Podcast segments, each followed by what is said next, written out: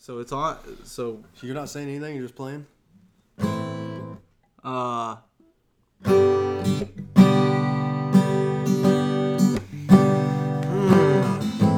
Just let that seep into those ear holes of yours. That's right. You're joining us tonight for Friday Night Right. This beautiful ambient music Adam's playing, one of the hosts of the show, hey guys, and I'm Garrett Golden, good guy. good guy here at your service. So, this is Friday Night Right, and we have a little twist. We had a special guest speaker coming in. Will, Will Conrad, a good friend of ours, and he is a poet and a writer and somebody you should get to know. We are going to tie in the end of this episode with what he brought to the table. He came in early and recorded with us. Oh, So, yeah. Adam and We're I both have. listen and let you hear the music and the writing all in one.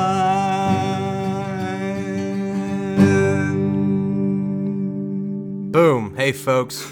You're with us. Adam's got a piece, I've got a piece, and Will has a piece. Um, we'll probably drop in this episode with Wi- with Adam's piece, then we'll follow up with mine, and we'll close it with Will's. Um, and we want you to be a part of this show with us. Yes. So please send us what you've got via email, and uh, or contact us via email, and uh, try to get in on the show.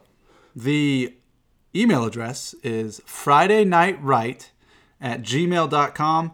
Send us your thoughts, send us anything you've written. We'll read it on the air, or if you want to and you're close enough to our location in Atlanta, Georgia, you can come on in and we can we can do it on the air. So, Studio it up. Let's start the show.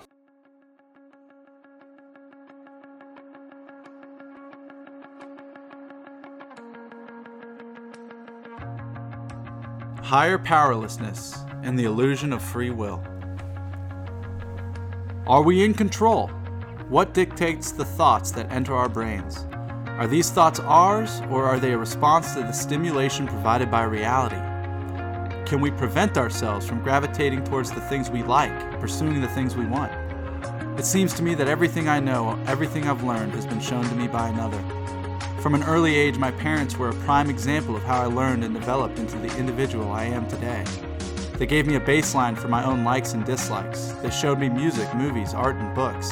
They spoke to me as I learned to speak, they read to me as I learned to read, and they provided their own taste in music as I learned to listen.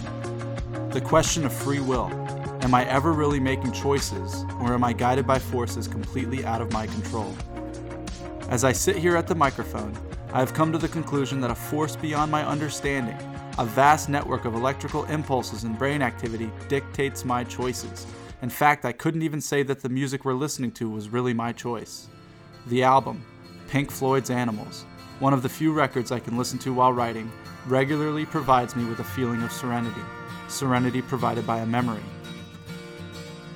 The memory of a boy laying in the warmth of a fold out couch. Tucked in after dark, surrounded by the energy of a holiday, this young man had received a gift. By lamplight, he struggled to open up a CD case enclosed in plastic, hindered by the elasticity of a sticky label. Festival had passed and the residue of laughter, love, and family coursed through him. Consumed with childlike wonder, CD player in hand, he snuggled himself up in his comforter and pressed play. As the record began to spin, he was transported into the music, his mind floating through gentle guitar riffs and melody as the album guided his thoughts towards feeling. A feeling that encompassed his heart through earbud. A feeling that had been captured on record decades before he was even born. A feeling he was fortunate enough to experience because of a gift. Today, I sit here now, years later, tapping into the same feeling provided to me by another, my aunt. The point being, I don't think I ever had a choice in listening to Pink Floyd. My aunt had given me the record to teach me, to show me what music was. My own curiosity pressed the play button on my CD player, but it was the influence of my aunt that really guided that hand. So, where does this leave us? Did I make a choice to press play on this record, or was I guided by the influence of another person, a physical manifestation of the human spirit? I believe that I was always going to press play on that record. Although it is a charming story, it is not the catalyst for me coming to terms with a lack of choice in nearly everything I do. The metaphysics involved in understanding free will are best described when I relate it to my own alcoholism. Simply stated, I am powerless over drugs and alcohol. In my years of learning what drug addiction and alcoholism is, I have discovered that I have an allergy of the mind and the body. When I intentionally ingest a substance to change the way I feel, craving and obsession to drink and drug consumes my being. The introduction of a substance to my body triggers my mind to look for that escape constantly. More so than the allergy, I have a disease of the mind, a disease that will never fully be cured. Even when drugs and alcohol are removed, I am left with my own mind. A mind that needs to be worked out, a mind that searches for relief and a sense of purpose. In the rooms of 12 step meetings, I find relief from my disease. I find a daily cure for the craving and obsessive nature of my own selfish desire to use everyone and everything to escape myself. As I express myself, I am guided by forces that I do not understand. I do not feel powerful as I write or as I create. I feel powerless. I let go and allow my thoughts to flow freely from my mind. Thoughts that have manifested in response to the places I have been, the people I have met, and the life I have experienced up until this moment. For me, the question of free will is one that has been answered. Individually, I understand what I cannot change, what I like, and what I want, who I want to be with, and where I want to go. I'm guided by forces of attraction completely beyond the realm of my own human understanding, forces that have led me to my gut and my current state of self awareness. I've always felt like the same person, yet my attitude and my ideas are constantly shifting and engaging the only man I will ever truly and fully know the voice in my head. The reality of my life is that I have no control over people, places, or things. For a time, I thought I had control of my own behaviors and actions, a belief that was forever changed the moment I experienced a new obsession, a new desire and craving. From my mind's eye to yours. Hmm, Hmm, that's right. How do you feel now listening back on that? I feel like uh, there's a lot that I could uh, touch up. There's a couple things with like the sound, like I could level up the sound a little better. Mm-hmm. But also at the end of it, like when I mentioned the new obsession, the new desire and craving, Yeah, it made me wonder what is that? uh, Is it something you would like to share or kind of skip around? I'll talk about it next time. Ah, incentive to tune into the next episode. yeah, I don't want to. I don't want to fold my hand while it's so close to my heart. One of my favorite things about listening to you read that is the part, the story you captured of a human being that is no longer with us. And that is the past you. Cuddled Yeah. up, warmed up in the comforter, taking us back into that moment of time where you push play. That was my favorite part too. Yeah. It just reminded me of my grandmother's house. Did it? Yeah, because I, when I heard me say all that stuff, it was the memories. Just I felt that energy again. I remembered what it was like laying there, opening that CD, and not knowing what to expect, and then it it forever changed me. I mean, it's part of me. Yeah, obviously. Hmm. That's really cool how with writing, and and for me too, um, how we can listen to music while we're doing it, and that music can spark something within us from the past, emotion and feeling, as you just depicted that whole writing. And it can take us, we, we're essentially time traveling. Because we can listen to a piece of music, and then it's just a piece of music. But if we're actually engaging our mind and our hearts and souls onto paper, and that comes to mind, because you could use all sorts of examples of why you have no free will. But that track was playing as you're writing it, and it brought you back to that time. Yeah, that's why it got written. That's exactly why it got written. And the crazy part is now that I was able to sit here and listen to me read it while the song played behind it, it was like I finally recreated the memory the way I wanted to. Like me just reading those passages in my head doesn't do it justice, but just now me listening to me read it and hear the music in the background, I finally feel like I captured the feeling I was trying to portray with those words. What feeling is that? total total nostalgic happiness it's just like that i guess like as a as a child that like sense of wonder you know like i, I got to feel that as i was hearing myself talk about the memory and then i heard the song with it and it was like it just made me feel wonder again Yeah, I don't know if it's because you just stated it, but that's basically what I got too out of it. Thanks, man. Like, you got to tell me, was there a fire going on in the fireplace when you're on that couch? no, Because that's what my mind's eye saw. I was staring at one though. The way the fold-out couch was, it folded out right into the front of the fireplace. Yeah. But like I was, Dude, that's crazy as how my grandma's house was when I stepped over. yeah. So, um, your writing said, talk about free will, and that you now know the answer to that. But you didn't depict in your writing what your answer is. Yeah, we're gonna find out next week. Oh, oh, with the new obsession. It goes with the obsession and the craving, and I'll talk. About, I'll talk about the answers that I've found. That's trippy, man. The whole new not mindset about free will. Yeah, I mean, I can argue it all, all night long, but I'm not going to. And I can agree with it all night long, me too. too. It's contradictory. It's, Yeah. it's very. It's it's almost like talking politics or talking. Uh, Politics. All right, let's cut it. Let's go to the next essay. How about that? Let's drop in. I want to hear you. All right, Do you want to do it? let's do it, man. All right. Spark of electricity. I sometimes think in waves of waves, waves of thought that I don't think start from me. Do you ever think of humanity? Think of the human race through the concept of one individual? It's all inspiring. Watch someone. Watch that individual. The way they move, think, act, the way they sing. Their movements are fluid. They move without thought. Ever get an itch? It's there, then gone because you itch it. Ever thought about that? No, no, you haven't. You solve the issue of the itch not by telling your hand where to move, demanding it to scratch the spot. You don't tell your hand the coordinates to the location and prepare for landing upon spoken itch through a countdown sequence. You just take care of the issue. It's acted out in a way of the mind and body being connected as one. It's almost unexplainable. And now I choose not to explain and let you explain it for yourself. Act out on this thought that doesn't come from you because I'm not writing to talk about your itch. The act of resolving the itch is just a pathetic example in the scheme of what goes on with the individual representing the human race. Although I'm writing through an itch, it's an itch in thought that I must resolve through the placement of words.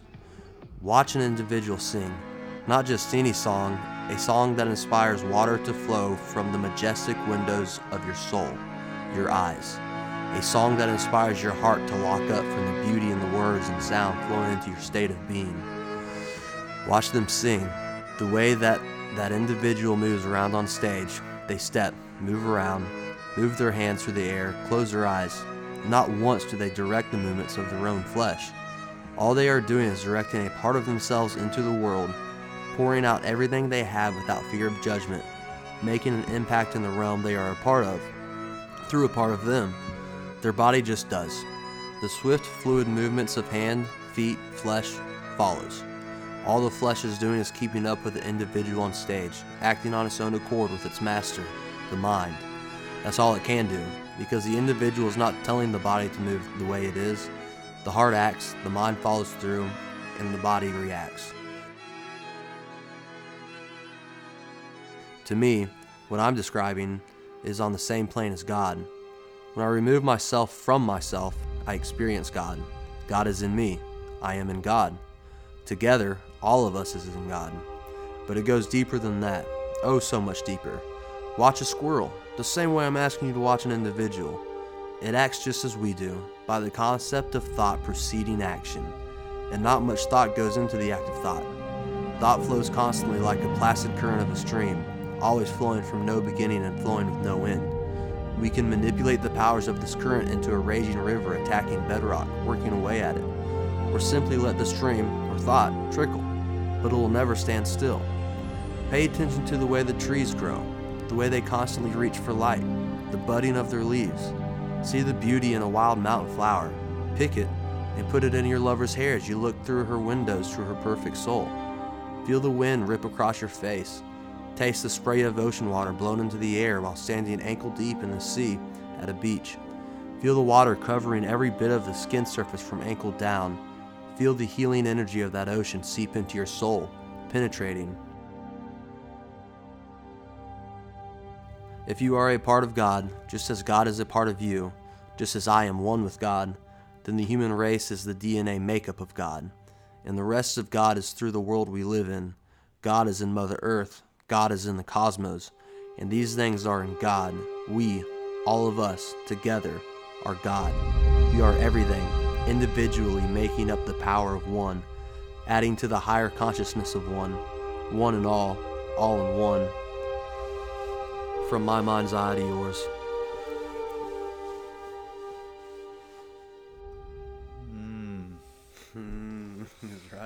Dude, I just love that music for that last part. Yeah, it was great. Dude, it's like uh, it went perfect for the, the man. Good job, dude. Good job to you.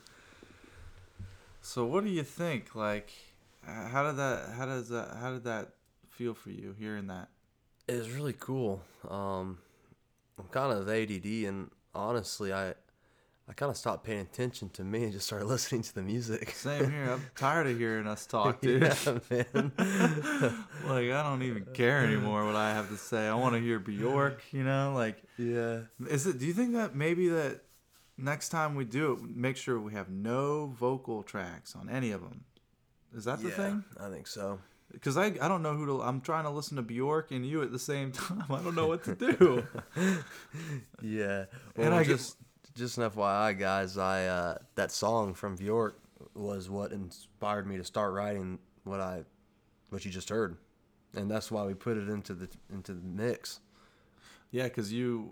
What do you mean? Like you, you when you wrote that, you were listening to it. Yeah, I was watching it on YouTube or something like that. I was watching her do a live performance. Ah, that's what inspired the. That's what inspired the whole like kind of thought of it. Oh wow. Um, I knew that, you guys. I'm playing dumb right now. but yeah, I think I think you're right. We we should probably not have uh, lyrics in there because I completely zoned into her. yeah, me too. Yeah, And even with the first one, the the the instrumental, Uh, the electronic from- one. Yeah, the glitch mob uh, between two points. Yeah, when that when that vote when the vocals came in that one, I lost track Yeah, again. I mean it was perfect track for it, but with the with the vocals, So what did we learn? I learned to make sure I got plenty of coffee and Red Bull before we start. Yeah, editing is a uh, it's It's, it's, a, a, long task. process. Yeah, And it's now 4 a.m. yeah. So, all right, you guys, We're- we're gonna close out with with Will Conrad's poem. Yeah, So uh, hopefully you guys, uh, if you've made it this far, you'll want to join in next week. I we're probably gonna get better at what we're doing. and we might have one of your entries to read. Oh, or have yeah. you on the show. Yeah, yeah. Let us know. Send us an email. Um, And let us know about the music choices that we put behind the words. And we're tired if you can't tell. yeah. Anyway. All right, Will. Hey, Will. We'll see. Take us out, bro.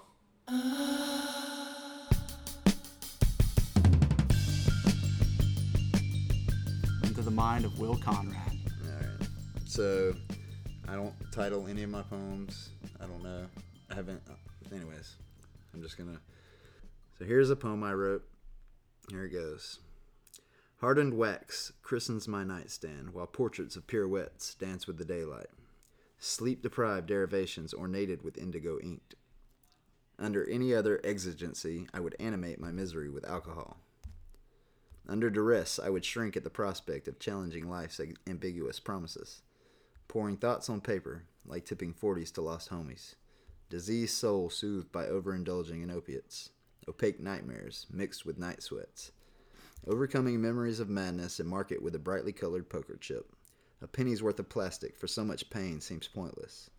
Hesitant to mark this accomplishment with an ego driven acknowledgement. But I am proud, and you say it gives hope, so I'll pick the thing up.